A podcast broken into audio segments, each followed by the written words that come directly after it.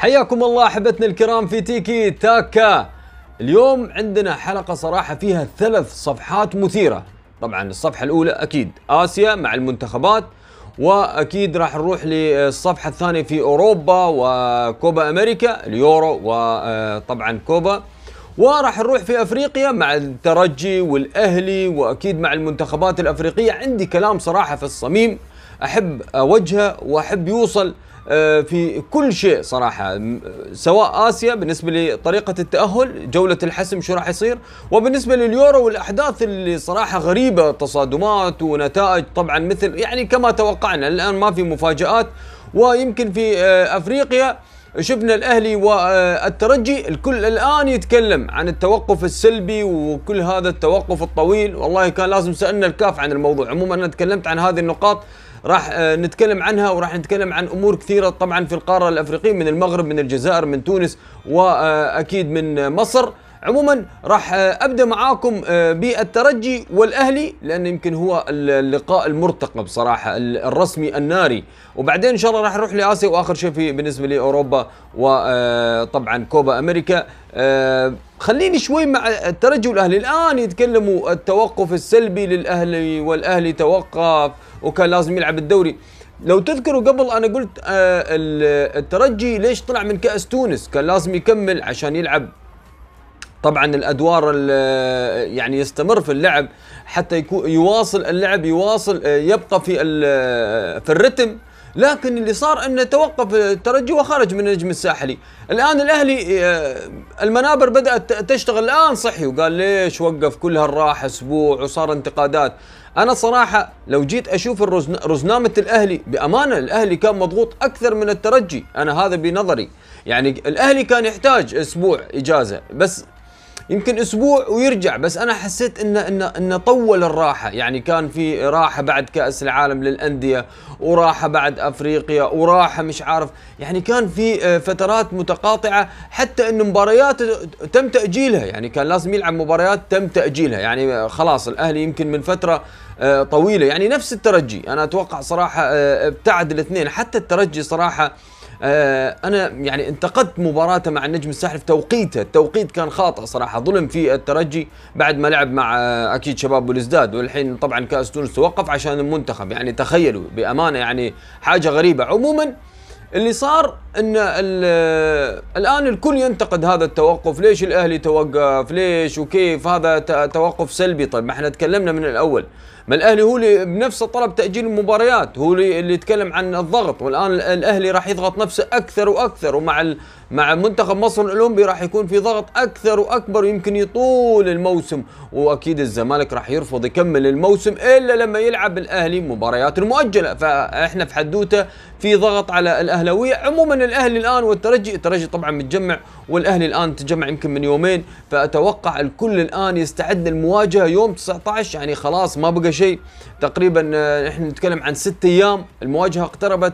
هناك في تونس الاهلاويه استعدوا للسفر لتونس، حيكون في جماهير. شو رد الكاف؟ ما في اي صراحه رد. يمكن انا اتوقع صراحه وافقوا على نسبه من الجماهير، لكن يمكن السلطات في تونس ترفض الجماهير او حضورها، لان عشان الجائحه وغيرها من الامور. عموما انا شايف الترجي صراحه بميزه الجمهور، ميزه قويه جدا للترجي لاعاده اكيد يعني خلينا نتكلم الحماس واللحمة، وأكيد الجماهير من زمان ما شفنا صراحة الجمهور موجود، جمهور الترجي خاصة المكشخة متعطشين لمساندة الفريق، واللاعبين متعطشين صراحة يشوفوا جماهيرهم في الملعب، يعني هذه حقيقة بأمانة.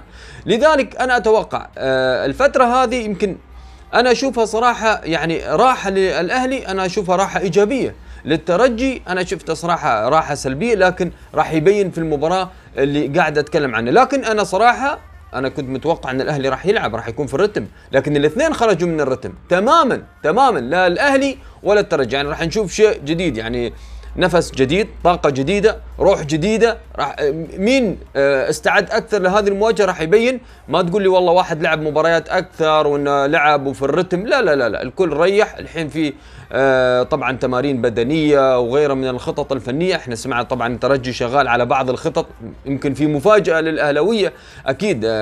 موسيماني معروف كيف راح يلعب، خاصة في رادس. أنا أتوقع راح يركز على لاعبين ارتكاز اثنين، ما راح يلعب بواحد او 4-3-3 او 4-5-1، يمكن 4-4-2. ممكن هذه اللي شفناها اكثر شيء يلعب فيها موسيماني خارج مصر. في مصر لا، يعني مره لعب فيها وتم انتقاده طبعا، فلذلك انا اتوقع صراحه يمكن يلعب 4-3-3 يعني، وان لعب فيها مره اتوقع في في في تنزانيا وخسر صراحه، لذلك تم اتهامه انه هو خايف وانه هو طبعا مرعوب وغيره، وتم انتقاده بشكل رهيب. فلذلك اتوقع ان الشعباني يركز على انه يلعب بشكل متوازن، لكن طبعا في خطوره على المرمى تزعزع هذه الكثافه الدفاعيه راح تكون، والصلابه، خلينا نقول منظومه دفاعيه راح يلعب فيها الاهلي امام الترجي، لانه يعرف خطوره الترجي، او يلعب مباراه متزنه ممكن، لان الترجي صراحه يعني لما شفناه كيف يتأهل بصعوبة برومنتادا صعبة على حساب شباب بولزداد، الأهلي بينما مع صن داونز يعني كان مريح أكثر صراحة في تأهله مع صن داونز أكثر من، وكان عارف الطريق يعني الأهلي، عكس أكيد الترجي اللي عانى صراحة وانتظر أكيد إبداعات رمضان صبحي، وطبعا فكر عالي من معين الشعباني اللي حفز اللاعبين بطريقة أو بأخرى. عموما الأهلي والترجي الموقع العربية الكبيرة جدا بعد 6 أيام، توقف سلبي، توقف أنا شايفه إيجابي، أنا ضد صراحة كل إيجابي للأهلوية. الرتم الاثنين طلعوا من الرتم سواء الأهلي والترجي، راح نشوف نسق جديد، راح نشوف كيف راح يتم ضخ الدماء وكيف التشجيع وكيف الخطة أو كيف تطبيقها. أتوقع حتى كمصابين تم تعافي معظم المصابين، لا تقول لي أبشة وتقول لي معلول، لا تقول لي بانون، لا تقول لي حتى في الترجي الكل جاهز، يمكن فقط غياب الخنيسي طبعا غياب عقوبة. لذلك أنا أتوقع المباراتين صراحة تستحق حضور الجماهير، وأن كان بنسبة يا أخي حتى لو ب 6000 متفرج، ويوزعوهم بالطريقة اللي قاعدين نشوفها في الملاعب الأوروبية. حتى والله أنا قاعد أشوف في أوروبا خلاص فتحوا المجال، يعني خلاص خذ الفحص وتعال احضر المباراة. عموما الأهلي والترجي يمكن هذه النقطة اللي هو التوقف، وانتقادات كبيرة من لاعبين سابقين من إعلاميين، أنا شايف صراحة لمصلحة الأهلي كانت هذه الراحة، لكن خرج من الرتم والترجي كذلك. عموما نروح للوداد والرجاء. الوداد والرجاء طبعا موقعة الدوري المغربي الصدارة مع الوداد، الآن الوداد راح يلعب مع حسنية أغادير، وأيضا الرجاء راح يلعب مع نهضة بركان، القمة المنتظرة. يمكن الاثنين الوداد والرجاء أنا مستغرب صراحة يعني، هو صحيح التجمع المنتخب موجود في المغرب، وتم استدعاء أفضل لاعبي الوداد وأفضل لاعبي الرجاء، والآن رجعوهم. حتى رحيمي سمعت صراحة أن ولزنيتي عادوا للمنتخب من المنتخب بساعة متأخرة، يمكن حتى الأسعد شابي ما يقدر يعتمد عليهم، جايين من منتخب ولاعبين مباراة، يعني كيف كيف كيف كيف راح أنت تلاعبهم بهذه المباراة المهمة جدا؟ أنا شايف صراحة في أمور خربطة صراحة، يعني ليش تضغط الموسم عليهم يا أخي؟ ما الوداد والرجاء هم يعني المنافسة الشرسة في الدوري المغربي، ومنافسة أيضا في أفريقيا موجودين. ما أعرف صراحة هل الرزنامة هذه ستكون، أنا شايف صراحة راح يكون في ضغط كبير على الوداد والرجاء، يعني لاعبين يروحوا للمنتخب يرجعوا، يعني أنا أشوف البنزرتي والأسعد الشابي لازم يحاولوا يعملوا تدوير صحيح متزن، مش يضيعوا الدنيا. يعني إحنا صراحة في الوداد أيوب الكعبي، في الرجاء رحيمي، وأنت مغمض عيونك يعني، وأنت مغمض عيونك. الوداد الآن أنا أتوقع بالترسانة الهجومية مع البنزرتي كيف راح يتعامل مع هذه المباراة مع حسنية أغادير، من الفرق صراحة القوية دفاعيا، يمكن هي ضعيفة هجوميا لكن قوية دفاعيا، عندها منظومة. أنا أتوقع صراحة مباراة ممكن تعادل، أنا هذا رأيي، ممكن تعادل. وبالنسبة للرجاء أيضا مع نهضة بركان تعادل، أنا يمكن إذا تعادلوا اللي يخسر أنا أتوقع شيء طبيعي بأمانة، على الضغط اللي قاعد أشوفه على الوداد والرجاء، ومنافسة قارية ومنافسة عربية عند الرجاء، يعني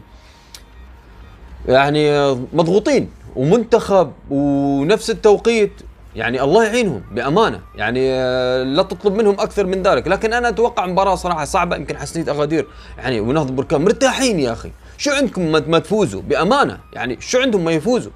يعني حسنية أغادير من الفرق المنظمة، أقول لك دفاع أقوى فرق المغربية دفاعيا، فيقدر يفوز، يقدر يفوز مرتاح. الوداد عندهم هم منتخب، لاعبين عندهم افريقيا الان، فلذلك انا اتوقع صراحه المباراتين تعادل، هذا توقعي بالنسبه للوداد والرجاء. طيب انا قبل ما اروح للمنتخبات الاولى خليني شوي في موقعة الجزائر وتونس، يعني عندي بعض الملاحظات بامانه على منذر الكبير، يعني يعني انا صراحه تفاجات من هذا، وين كانت مباراه وديه عشان ما قساش كثير ويقول والله ذي قاعد يزيد الكلام على منذر الكبير، مباراه وديه، لكن انا ما شفت تونس ابدا لا منظومه دفاعيه لا وسط لا هجوم، هجوم هذا من زمان انا مسلم فيها، من زمان مسلم فيها، لكن لا وسط لا دفاع لا منظومه، ما اعرف ليش يتكلم فعلا في المؤتمر الصحفي يقول انا راح اغلب الجزائر، يا اخي انت ما راح تغلب الجزائر، انت تضحك على مين؟ تضحك على الجمهور، الجمهور عارف اصلا، حتى انا يعني ما شفت ردود من قويه صراحه الجمهور التونسي يتحدث في القناه، انا في تيكي تاكا يعني شفتهم يعني كانهم يعني شاكين من الفوز، فعلا يا اخي شفت سيطر الجزائريين يلعبوا وهم مبسوطين، مبسوطين على التكتيك، مبسوطين على جمال بالماضي، مبسوطين مع بعض في لمه كانهم صراحه اصحاب، رياض محرز واوركسترا بلايلي مع بغداد منجاح مبسوطين، رياض محرز يتفنن في الجول، يعني شفت ضاع، وان كانت انتقادات على حارس المرمى وكانت طبعا لازم مدرب يريد يدور، مش المشكله في حارس المرمى، المشكله في كل شيء، لم يكن هناك تونس، لم يكن تونس اللي اعتدنا عليها صلابه دفاعيه، يا اخي اطلع بتعادل، اطلع بتحديت وتحديت، اطلع بتعادل، لكن من الشوط الاول فرطنا كل شيء، خلصنا ضيعنا وسلمناهم كل شيء، عموما الف مبروك الجزائريين، انا صراحه متعاطف جدا مع الجزائر انه ما يخسروا، انا اريد سلسله طويله ترعب الجميع، ولما لا؟ لما لا نفكر بكاس العالم، يكون عندنا منتخب عربي يا اخي يصل لدور الاربعه في كاس العالم، خلينا عشان نكون على ارض الواقع، لان هناك احتراف عندهم، ولكن والله انا شايف لاعبي الجزائر بامانه بامانه يلعبوا لك كعب، يلعبوا لك اشياء جميله جدا، بلايلي بغداد منجاح في جولي، تتكلم عندهم مصادر خطوره في كل مكان، رياض محرز لوحده حدوته، للاسف تونس ما عندها لاعب مميز مثل الجزائر، عندهم رياض محرز، عندهم لاعبين صراحه مميزين، في تونس ما تلاقي، ما في ذاك اللاعب المميز، والله احد يقول لك غيابات والتدوير، طيب ليش يتكلم مدري كبير راح نفوز ونتحدى، يعني يروح لتونس الله اكبر ويفوزوا، صراحه برافو برافو برافو برافو للجزائريين، يستحقوا صراحه هذا الفوز الكبير، كان تحدي كبير، انا شفت صراحه الفرحه كأنه مباراه رسميه، يعني حتى شفنا تحكيم شوي صراحه، يمكن معاي ياسين علوي راح يتكلم عن التحكيم، صراحه الحكم شوي كان في ضرب مبالغ من الفريقين واشياء صراحه، يمكن هو كان يعتبرها وديه، لكن ما يعرف ان الجزائر وتونس يعني مباراه نار، يعني قمه شمال افريقيا، المغرب تونس، المغرب الجزائر، الجزائر تونس، مباريات نار هاي طحن يعني ما فيها مجال، عموما مبروك للجزائريين يستاهلوا أبناء الخضراء، وهارد لك لأكيد أبناء الخضراء الأخرى التوانسة، صراحة خسارة أنا ما توقعت بهذا المنظر بهذا الشكل، خسارة صراحة صادمة لمنذر الكبير، لكن أنا ما زلت لا أريد أن أحكم على المدرب في مباراة ودية، سامحوني أي سلسلة وما سلسلة وكسروا سلسلة، لكن ما نحكم عليه ولا نستعجل، لكن انا ما عجبني الشكل وبديت احط ايدي على قلبي على التوانسه، عموما نبارك الجزائريين الله عليهم صراحه، جمال بالماضي ما ينزل مباراه، وفعلا فريق او منتخب يستحق ان يكون من الصفوه في العالم، من الصفوه، ويمكن هذا ياثر اكيد على مركز تونس، والجزائر اتوقع في تقدم مستمر وربما تخطف الصداره من تونس بالنسبه لافضل المنتخبات العربيه والافريقيه. طيب منتخب مصر الاولمبي يمكن انا عجبني صراحة، عجبني عمل غريب مع منتخب مصر، مصطفى محمد، رمضان صبحي، شفت تيكي تاكا جميلة في منتخب مصر الأولمبي، إن شاء الله نشوف منتخب مصر الأولمبي يعني يفعل شيء في الأولمبياد، والله يملكون مجموعة رائعة جدا مع وجود ممكن محمد صلاح، صراحة يستحقوا صراحة الثناء والتقدير، أنا استمتعت، منتخب مصر الأولمبي يرفع لها القبعة، روحوا شوفوا المباريات، روحوا شوفوا كيف يتكتك كيف يلعبون بطريقة رائعة جدا، حافظين أماكن بعض، عجبني مصطفى محمد فعلا أناكوندا، فعلا يا ده الزملكاوية وحشهم أنت خالص، والله وحشهم، يعني لو تجي تسأل أي زملكاوي يقول لك والله وحشنا، يعني فعلا صراحة مصطفى محمد لعيب يستحق صراحة المكان اللي هو فيه، ويستحق أفضل الأندية في أوروبا، عموما نبارك لأنفسنا هذا المنتخب المصري، المنتخب الجزائري الرائع،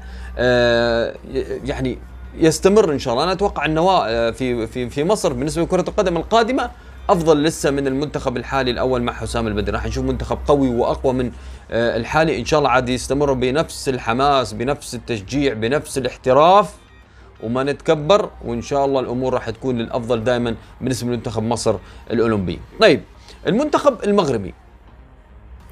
المغربي، فاز اكيد على بوركينا فاسو بهدف لاشرف حكيم. يعني المشكله الانتقادات الكبيره، دور هو خليل زيتش يعني، ودائما حتى مهما سوى يعني انتقادات كبيره على خليل زيتش. انا صراحه يعني انا مع الجمهور المغربي، يعني بالله عليكم كل هالنجوم الموجودين في المغرب وما يكون عندنا منتخب قوي، منتخب يفتك بالمنافسين يمتعنا، الله اكبر. ما في روح، ما في متعه. يمكن انا سالت حتى المتابعين قلت لهم ليش المنتخب المغربي يظهر بهذه الطريقه؟ قال في يعني من الاراء وصلتني ان الفريق مش لحمه واحده مثل الجزائريين، مش اصحاب، ما في صحبه ما بينهم. فعلا ممكن كل واحد ما يعرف الثاني او ما يتكلم مع الثاني، او ربما يجد نفسه انا في اشبيليه مثلا انا، وان كنت صراحه ما اتكلم عن نصيري، بس يعني انا محترف وانا نافست ميسي، وذاك يقول لك والله انا افضل حارس مثلا. لا، لازم يتكلموا مع بعض، يقعدوا مع بعض. على الاتحاد المغربي لقجع يا فوزي، يا أستاذنا الكريم، عليك أن تتحرك صراحة، تجمع اللاعبين، تتكلم معاهم، تعمل لهم دورات تثقيفية، دورات حبية، تتغدى تعشى معاهم، أشياء حبية، معسكرات مع اللاعبين تكون ودية، حتى نشوف منتخب مغربي متكاتف مع بعض، نشوف كرة حلوة بامانه. مش عمل مدرب فقط يا اخي، هذول افضل اللاعبين، معقوله مريدين يطبقوا التكتيك. عموما صراحه يستحق المغاربه منتخب جميل يمتعهم، مثل ما نشوف الوداد والرجاء. يعني تخيل الوداد والرجاء قوه في افريقيا وبالعكس المنتخب ضعيف، غريب والله، شيء غريب. عموما المنتخب السوداني، برافو للسودانيين، فوز على زامبيا، احد طبعا الفرق العريقه في افريقيا. انا عجبني صراحه الغربال شغال صراحه، شغال الغربال جلد في المنتخبات. نبارك للسودانيين هذا الفوز اكيد. المنتخبات العربيه طبعا تستعد لكاس العرب، تصفيات كاس العالم وكاس افريقيا القادمه، ان شاء الله كل التوفيق للمنتخبات العربيه. منتخب السودان عجبني صراحه استعداده، جاهز في الفورمه، موجود، يريد ياكل الاخضر واليابس. برافو للسودانيين، هذا المنتخب الجميل، المنتخب الرائع، وان شاء الله يستمر. انا اتوقع عنده مباراه ايضا ثانيه مع زامبيا لان المعسكر في السودان، وان شاء الله كل التوفيق للسودانيين، ان شاء الله نشوف منتخب سوداني جميل ينافس في كاس العرب، ينافس. خلاص نبدا ندخل موضوع المنافسه، تغيير العقليه تحتاج لوقت، صراحه يعني، بس خلاص نبدا ندخل في الرتم ونبدا ندخل المنافسه، وان شاء الله كل التوفيق للمنتخب السوداني مع الغربال والناس الحلوه هذه، اكيد تيري وغيره من النجوم، كل المنتخب السوداني، امير وغيره طبعا من اللاعبين صراحه اللي ما اذكرهم ايضا، كلهم يستحقوا التقدير. وصلوا بالسودان اخيرا لكاس افريقيا، ويستطيعوا في كاس العرب، ويستطيعوا في تصفيات كاس العالم. لما لا؟ لما لا؟ يعني يجب ان تؤمن بحظوظك، والله شو هم افضل منك. يعني نتكلم عن زامبيا، غانا، جنوب افريقيا، ايوه مشي عليهم الكرباج. برافو صراحه للسودانيين، يستاهلوا هذا الفوز. اذا كانت يمكن هذه الفقره بالنسبه او الصفحه بالنسبه لافريقيا.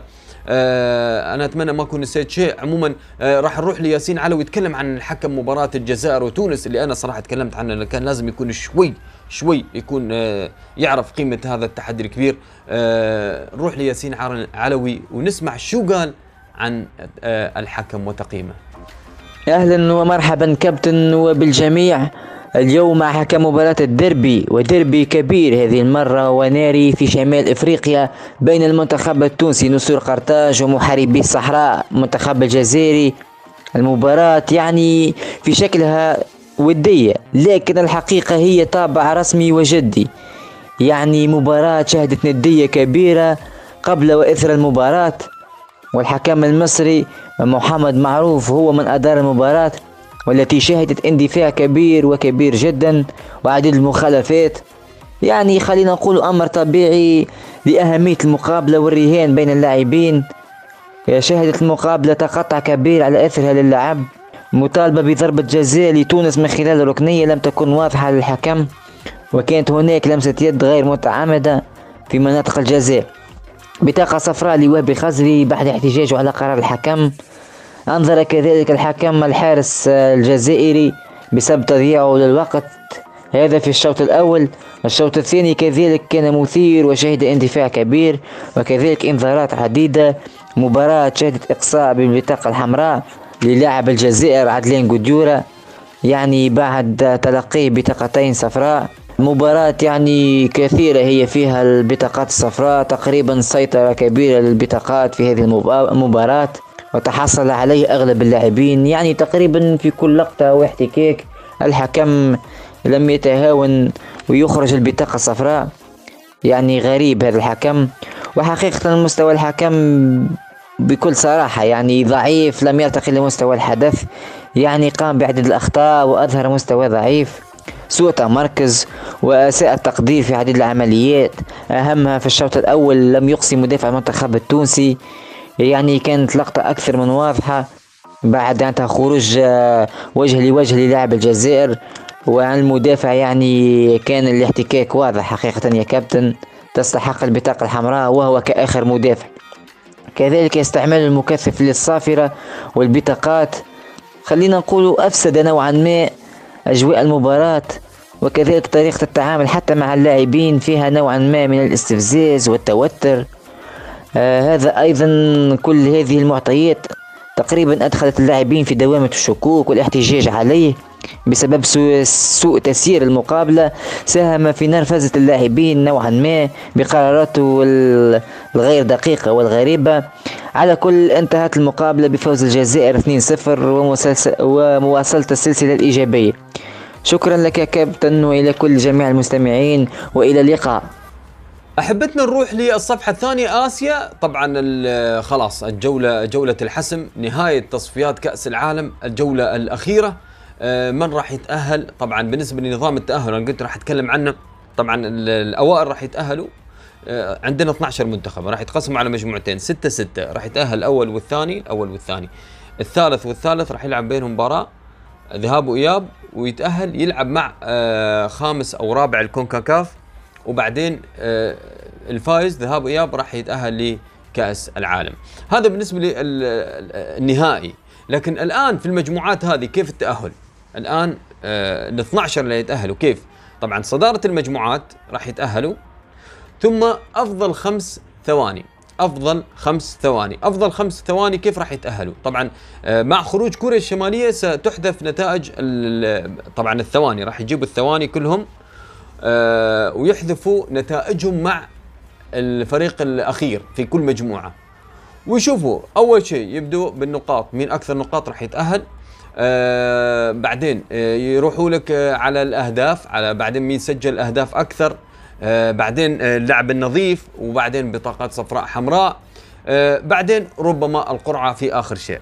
يعني هذا بالنسبة لي الأفضل 5 منتخبات بالنسبة للمركز الثاني، لكن المتصدرين راح يتأهلوا مباشرة. طبعا آخر النتائج صراحة خسارة المنتخب اللبناني اليوم، يعني والله زعلت كثير على المنتخب اللبناني، خلاص حاول صراحة، برافو عليهم يعني أمام الكوريين وتتقدم عليهم، يمكن الكوريين كانوا مستهترين صراحة، حتى فوزهم كان صعب على اللبناني عشان كرتين ثابتات، بلنتي وكرة ثابتة، يعني تحتاج للتركيز الكرات الثابتة. عموما هارد لك للمنتخب اللبناني، يبقى هو طبعا في المركز الثاني 10 نقاط، صعبة 10 نقاط، صعبة 10 نقاط يتأهل للدور الحاسم، خاصة أن لسه المنتخبات الآن طبعا الصين في المركز، خلينا من الأول طبعا سوريا ما شاء الله، استراليا عبرت، العراق خلاص، العراق حتى لو ثاني 17 نقطة أنا أتوقع عبرت رسميا، السعودية مع أوزبكستان، طبعا قطر تأهلت بالنسبة لكأس آسيا، أما في كأس العالم لن تلعب، لذلك سيأخذون متصدرين المجموعات وأكيد أفضل 5 ثواني.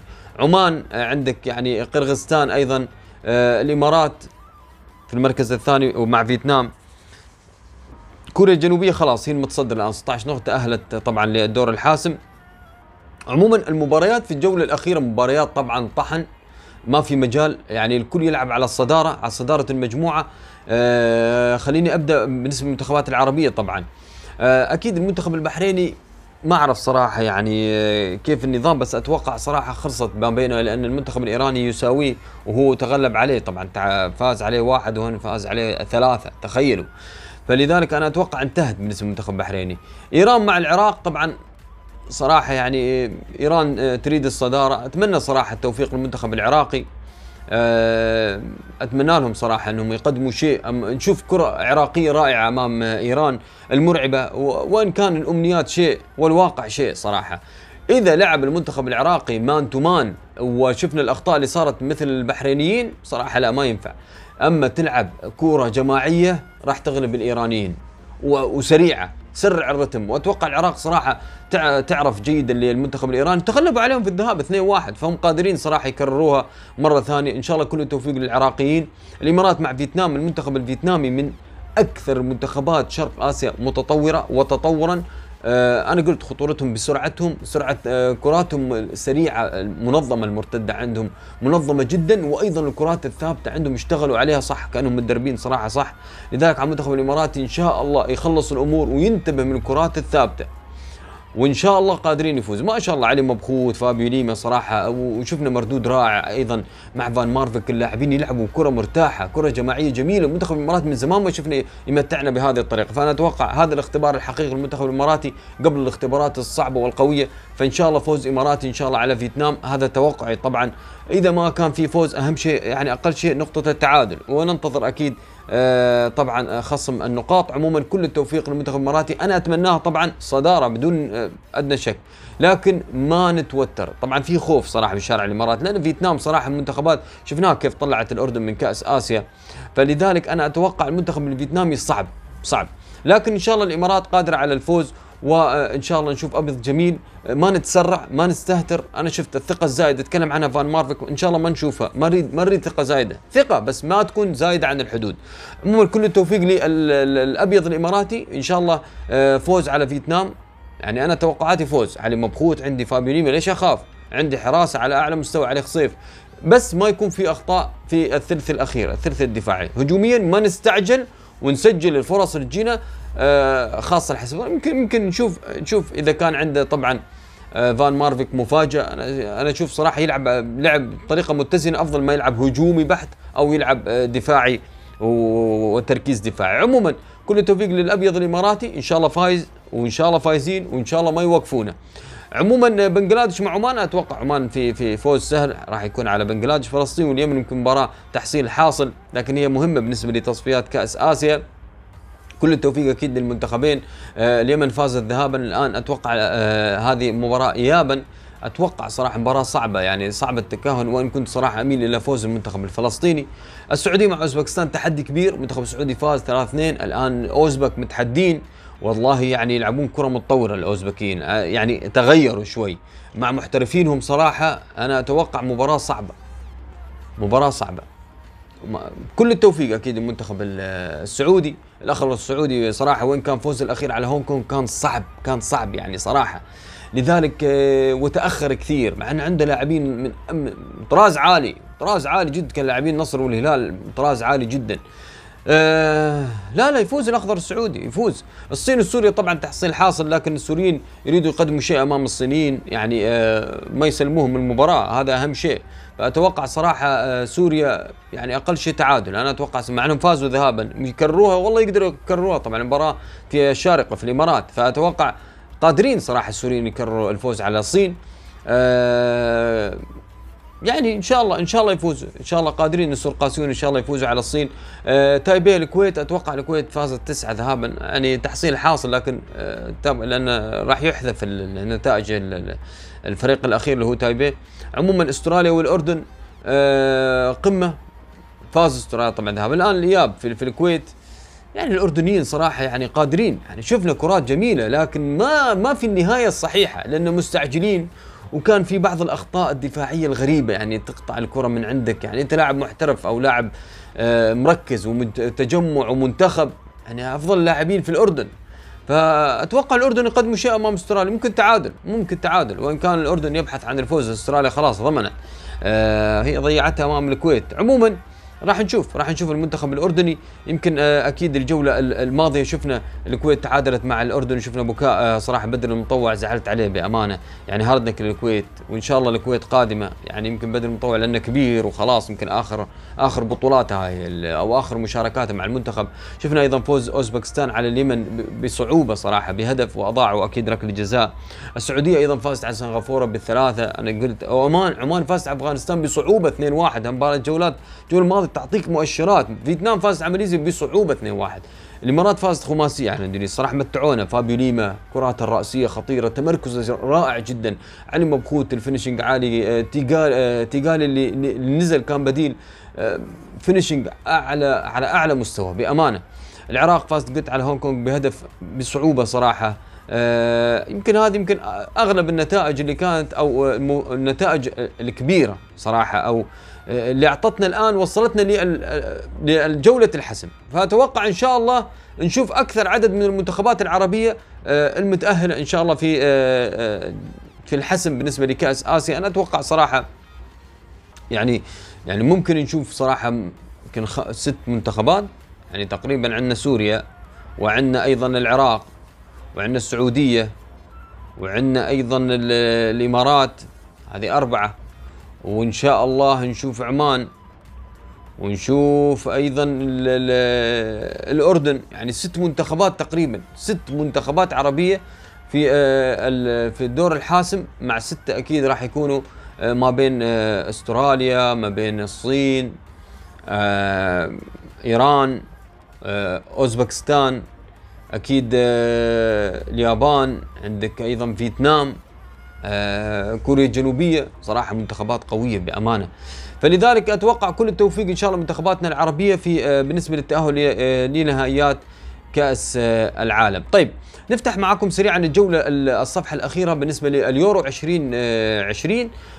طبعا شفنا صراحه المنتخب الايطالي يمزق الشباك الاتراك بامانه، انا من زمان ما شفت إيطاليا تهاجم بهذه الطريقة، تلعب كرة مفتوحة، كرة هجومية رائعة، وإن كانت اليورو عليه علامة استفهام بالنسبة للإصابات، يعني عندك إصابات من الجائحة، عندك إصابات لاعبين يدخلوا لك بعض بطريقة غريبة جدا، يعني تصادمات اريكسون اللي أربك الجميع صراحة، بطولة غريبة إلى الآن، ما أعرف، هذه البطولة تأجلت من 2020 ل 2021، وأيضا صراحة يعني تقول عليها سحر. عموما ايطاليا متعتنا، سحر ايطالي جميل، اول مره اشوف ايطاليا في مباراه افتتاحيه يفوزوا عادي، يفوزوا ممكن كم مباراه بس فازوا في الافتتاح، كل افتتاحهم مخيب يكون، يا تعادل يا خساره، هالمره اول ما يفوزوا وبال3، يعني هذا حدث تاريخي لم يمر على الازوري الايطالي. عموما مبروك للطليان هذا الفوز الكبير على الاتراك اللي شفناهم ضربوا فرنسا 2-0، يعني بصراحه من المنتخبات متطور، لكن الاتراك ما اشتغلوا امام ايطاليا ابدا، شفنا ايطاليا اللي متعتنا. عموما مبروك للمنتخب الايطالي، مبروك لمانشيني هذا المنتخب، اهم شيء الاستمراريه. انا اتوقع صراحه منافس، الكل الان يتحدث عن ايطاليا انها منافسه، كل الصحف والله منافسه وبقوه. عموما بلجيكا ايضا ضربت بقوه من روسيا، عفوا يعني صراحه ضربوهم بقوه، شفنا لوكاكو يلعب مباريات صراحه ويسجل يا اخي لاعب قوي، يعني حتى شفنا البلجيك يلعبون داخل منطقة روسيا، يعني تيكي تاكا، يا سلام يا سلام بأمانة، منتخب مرعب قادم بقوة، غاب عنها زرد، أصيب مارتينيز، أصيب مش عارف مين، لكن منتخب بلجيك بمن حضر بأمانة مع مدربهم أكيد مارتينيز أيضا نفس الشيء أو مارتينيز.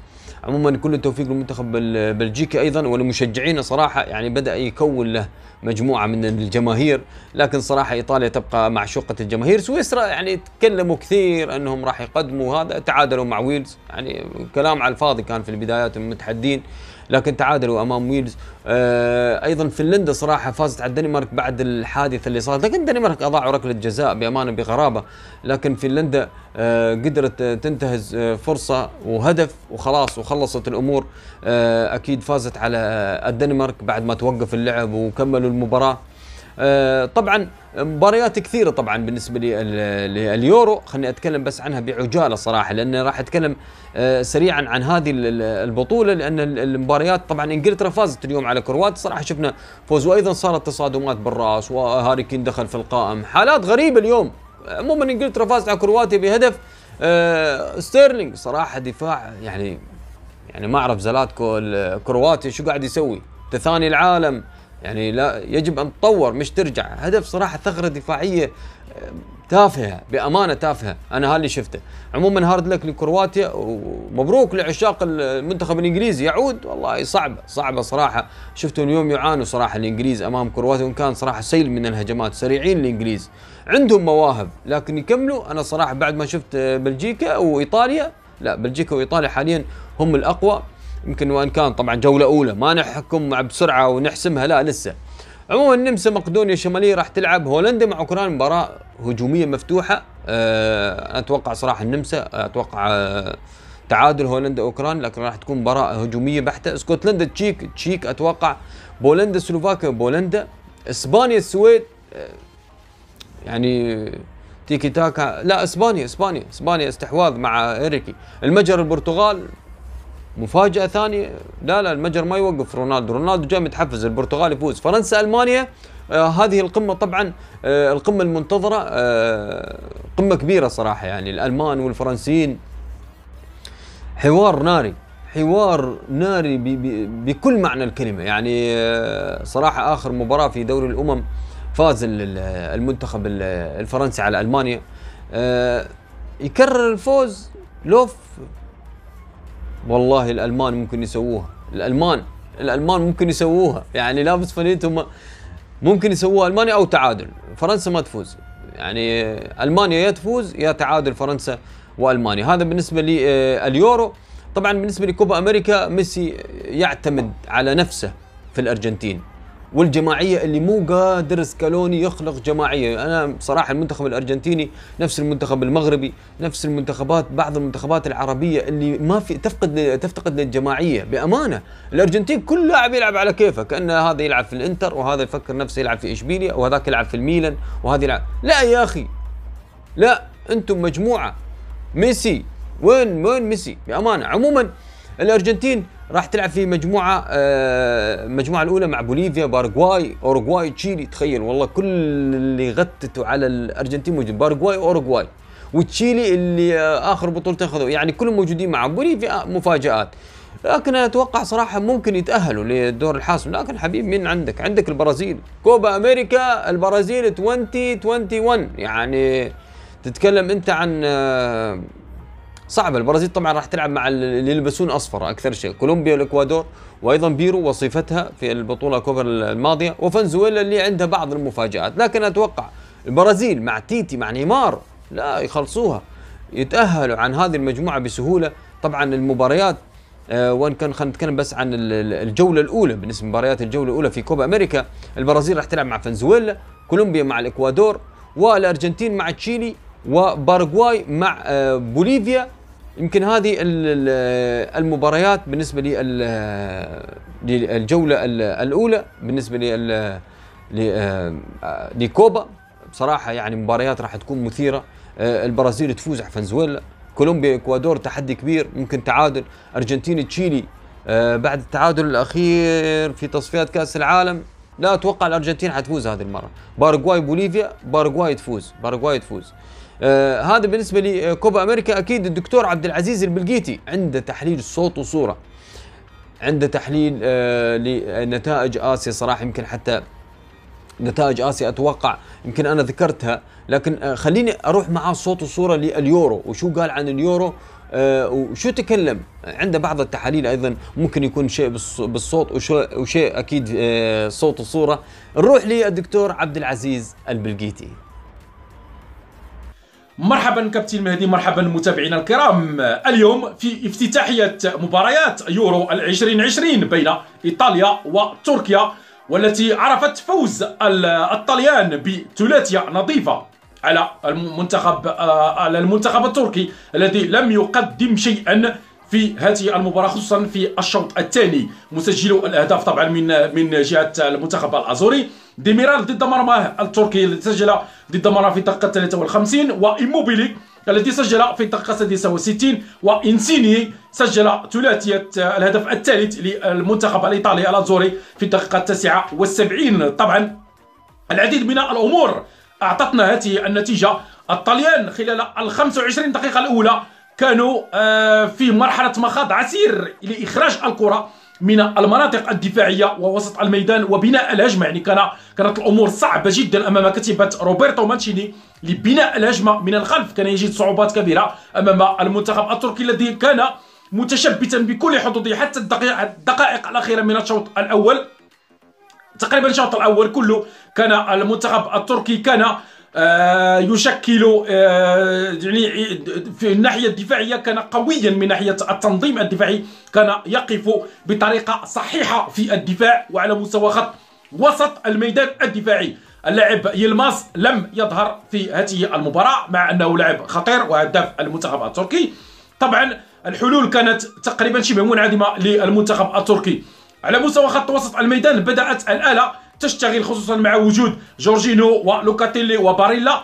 بدأت التحركات في المنحى الإيجابي من ناحية المنتخب الإيطالي وبدأ الاستحواذ على الكرة على مستوى خط وسط الميدان. الشوط الثاني بدأت الآلة الهجومية تشتغل للطليان. من جاء الهدف العكسي لديميرال بعد ضغط متواصل واللعب بطريقة الضغط العالي للطليان والانفتاح والخروج من التحصين الدفاعي ومن الكثافه العدديه في الدفاع ووسط الميدان الدفاعي. جاء بعد ذلك كثمره للضغط العالي الهدف الثاني لإيموبيلي في الدقيقه 66 والهدف الثالث في الدقيقه 79. باقي الوقت المباراه، باقي دقائق اللقاء، لم تعطي شيئا كثيرا. لم يختبر دوناروما الحارس الايطالي العملاق، لم يختبر في هذه المباراه. في محاولات كان هجوم المنتخب التركي محتشما للغاية، لم يقدم مستوى كما كان منتظر من طرف الجمهور التركي وانهار تقريبا ذهنيا. خرج من المباراة جل اللاعبين طبعا في آخر دقائق اللقاء سيطرة المطلقة المنتخب الإيطالي على باقي أشواط، على باقي دقائق اللقاء، واستحق هذا الفوز بثلاثية نظيفة. الآن المنتخب البلجيكي القوي أمام المنتخب الروسي، الدب الروسي الذي لم يقدم شيئا في هذه المباراة وانهزم أمام عمالقة الشياطين الحمر. المنتخب البلجيكي بثلاثية نظيفة كان بطل هذه المباراة بدون منازع. اللاعب نجم الإنتر الإيطالي وبطل الكالشيو الإيطالي مع الإنتر روميلو لوكاكو الذي سجل ثنائية في الدقيقة 10 والدقيقة 88. كلها أهداف كانت رائعة وجميلة. وسجل الهدف الثالث أهداف المنتخب البلجيكي المدافع الظهير الأيمن اللاعب مونيي في الدقيقة 34. المنتخب الروسي لم يقدم شيئا في هذه المباراة. صعبت عليه المباراة ابتداء من الشوط الأول وخصوصا بعد تسجيل الهدف الأول من الظهير الأيمن مونيي. كانت سيطرة واضحة على مستوى وسط الميدان من كتيبة المدرب مارتينز الذي سيطر على هذه المباراة خصوصا في الاستحواذ على مستوى وسط الميدان وربح الثنائيات الهوائية والأرضية في جميع المناطق، في جميع الخطوط، الدفاع ووسط الميدان ووسط الميدان الهجومي وفي الهجوم. روميلو لوكاكو قدم واحدة من أفضل المباريات في هذه خصوصا المباريات الأولى لحساب دور المجموعات.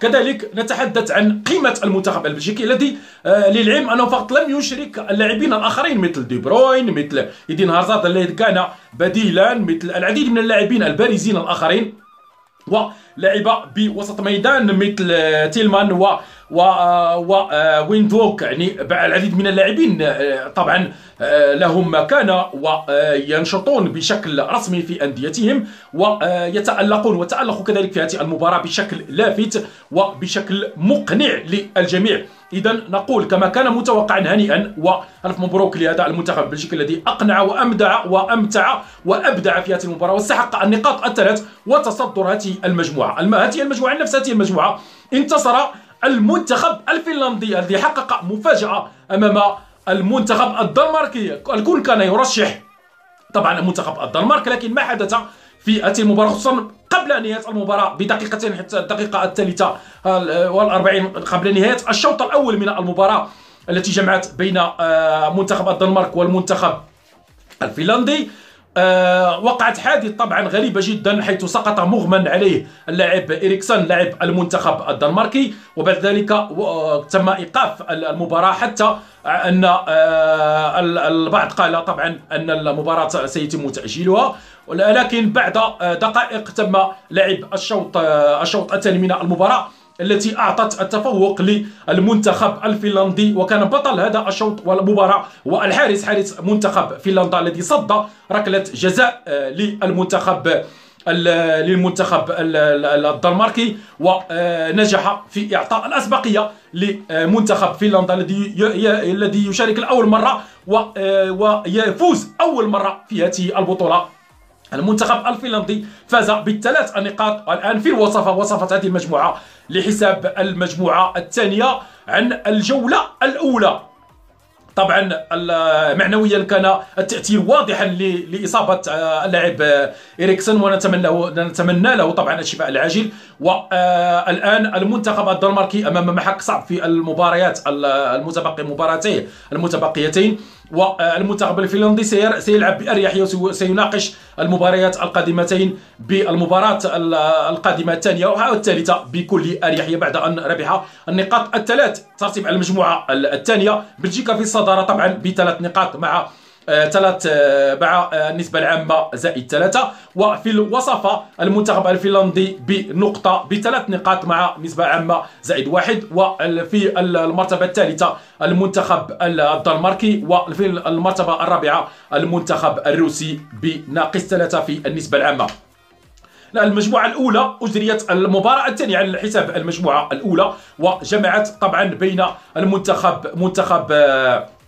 أتحدث عن المجموعة الأولى، مجموعة إيطاليا التي فازت أمس على روسيا. مجموعة تعادلت منتخب سويسرا، تعادل مع منتخب ويلز، الذي مباراة كانت متكافئة على جميع الأصعدة، وكنا نرشح طبعا المنتخب السويسري للفوز، أنه يضم كتيبة من اللاعبين مثل لاعب مسجل الهدف اللاعب إمبولو الذي تألق في هذه المباراة، لكن عاد المنتخب الويلزي وسجل هدف التعادل بجدارة واستحقاق. جاريت بيل لم يقدم ذلك المستوى المنتظر منه، لكنه أعان زملائه خصوصا على مستوى خط وسط الميدان، لكنه لم يكن بتلك الفعالية المعودة على جاريت بيل لما كان في ريال مدريد، أو حتى مع مستوياته التي يقدمها بشكل أفضل مع توتنهام الإنجليزي. إذا المباراة انتهت بالتعادل لتعطي الأفضلية للمنتخب الإيطالي الذي يتسيد وتصدرت المجموعة بثلاث نقاط، وفي الوصفة المنتخب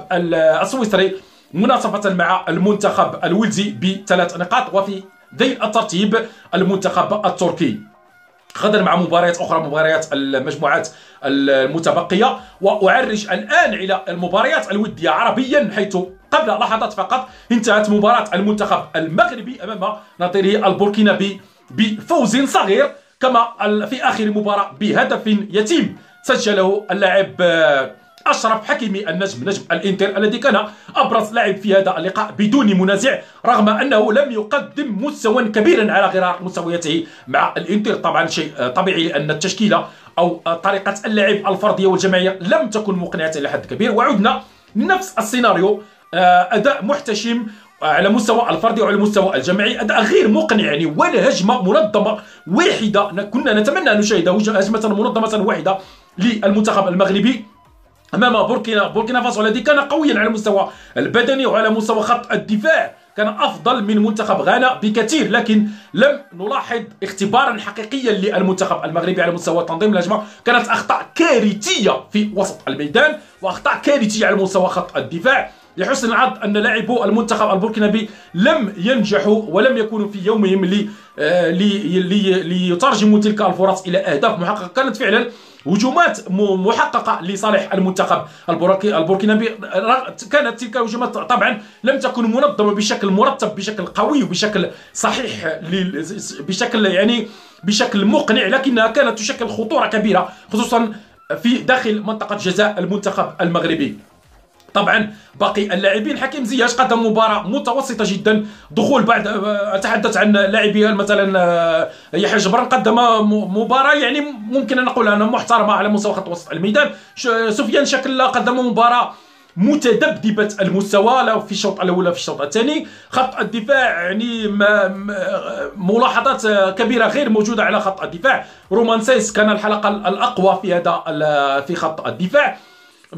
طبعا على مستوى خط وسط الميدان عادل تعربت يعني كان من الاجدى ان يجرب لاعبين اخرين عديد. عرفت كان يقوم بادوار مختلفه على مستوى وسط الميدان والدفاع، الدفاع على مستوى وسط الميدان الدفاعي يفتك الكره، لكنه كان يعطي العديد من الكرات الخاطئه، تمريرات خاطئه من عديد تعرفت لم يكن في مستواه المعهود. كذلك نتحدث عن رأس الحربة يوسف النصيري الذي لم يقدم نهائيا ذلك المستوى المنتظر من يوسف النصيري المحترف بنادي إشبيلية الإسباني الذي قدم مستويات قوية مع نادي إشبيلية الإسباني.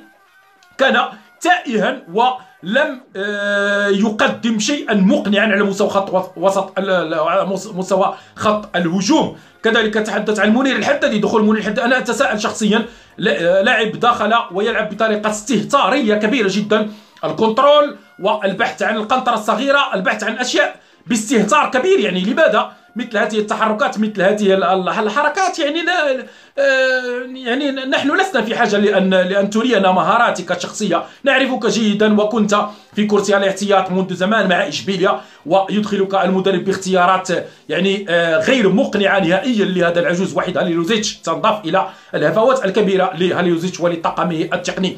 كذلك تحدث عن مردود سفيان رحيمي، كان مردودا محترما لسفيان رحيمي الذي كان يبحث عن الكره بشكل كبير جدا ولم يلقى الدعم من وسط الميدان ليترجم تلك الفرص الى اهداف حقيقيه او الى اعطاء اسيست ليوسف النصيري الذي كان مفقودا في هذه المباراه، كان تائها في هذه المباراه.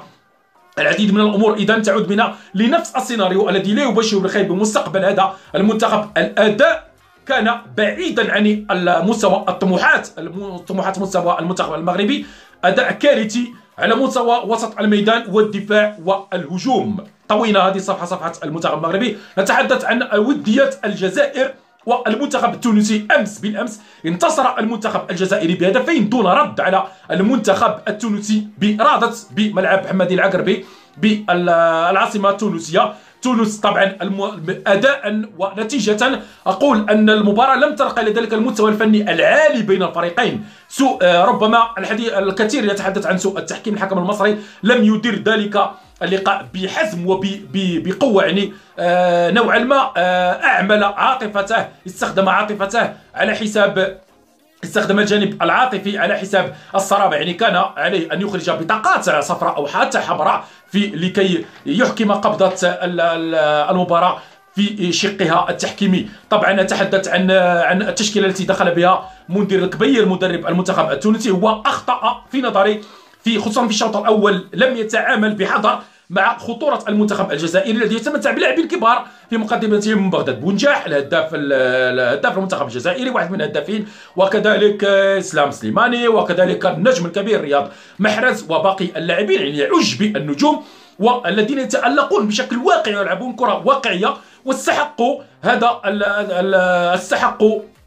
الفوز بهدفين مقابل بدون رد. احبتنا الكرام، وصلنا لنهايه حلقتنا في تيكي تاكا، ان شاء الله تكونوا استمتعتم. انا اتمنى صراحه لما تسمعوا الحلقات يعني تاخذوا لكم نص ساعه رياضه، ساعه رياضه، وانت واقف تسمع التحاليل ونستحضر لك كل النتائج والمباريات القادمه وشو راح يصير وكذا، وتستمتع وتلعب لك رياضه تحرك في جسمك بدل ما تكون بس تشاهد. عموما كل التحيه لكم احبتنا الكرام.